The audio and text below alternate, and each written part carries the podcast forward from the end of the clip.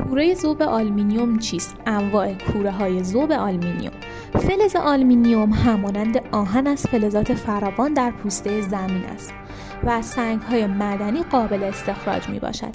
این فلز زیبا قابلیت ها و خصوصیاتی دارد که موجب شده تا به عنوان فلز پرکاربرد در صنایع بزرگ و کوچک شناخته و محبوب باشد. آلومینیوم از طریق روش الکترولیز استخراج می شود. لازم به ذکر است که این فلز همانند آهن قابل استفاده مجدد و بازیافتی می باشد. با این مقدمه در میابیم که برای تهیه فلز آلومینیوم همانند فلزاتی مثل آهن‌آلات به کوره های ذوب نیاز داریم تا برای استخراج آن از میان سنگ های معدنی و خالص‌سازی آلومینیوم استفاده کنیم اما کوره های برای ذوب و فراوری فلزات مختلف مورد استفاده قرار می گیرد که یکسان نیستند و با هم تفاوت دارند در مورد آلومینیوم هم می‌توان چند نوع کوره مختلف نام برد که هر کدام به روشی برای استخراج و تولید آلمینیوم عمل می کنند و سوخت متفاوتی ممکن است داشته باشند. یکی از این کوره ها کوره ذوب دوار است. دارای یک ساختار استوانه شکل بوده و دو طرف آن باز است. این کوره مورد مناسبی برای ذوب فلزات رنگین به حساب می آید از کوره های دوار معمولا برای چودن سرب روی و مس هم استفاده می شود و اگر دمای ذوب آنها در یک بازه باشد می توان به جای یکدیگر از آنها استفاده کرد.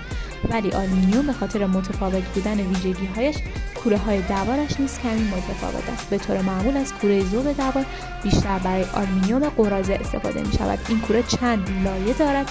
قطر لایه های آن زیاد است. بنابراین قطر داخلی و خارجی کوره با هم تفاوت دارد.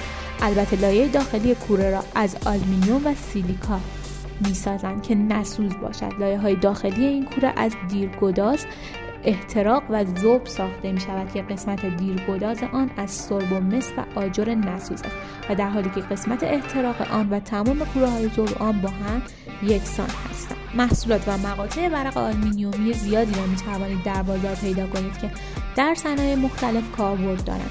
برای تولید این محصول نیاز به دستگاه ها و تجهیزات و منابع مختلفی است.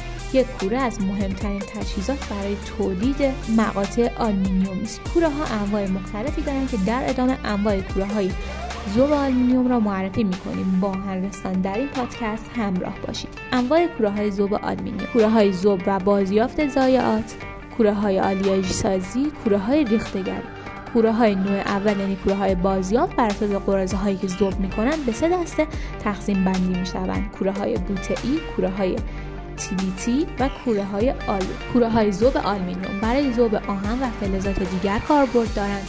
داخل این کوره ها کویل های مسی وجود دارد که با آب خنک و سرد می شوند گرمای تولید شده این کوره ها با گرمای القایی انجام می شود یعنی از یک منبع انرژی الکتریکی با ولتاژ بالا استفاده می شود کوره های الکتریکی یا قوس الکتریکی. از این کوره ها برای آهن‌آلات و هم برای کار فلزات استفاده می شود سازوکار این کوره ها بر اساس گرانیت یا الکترودهای کربنی می باشد از کوره قوس الکتریکی اغلب در کارخانه های فولادی و ریختگری ها استفاده می شود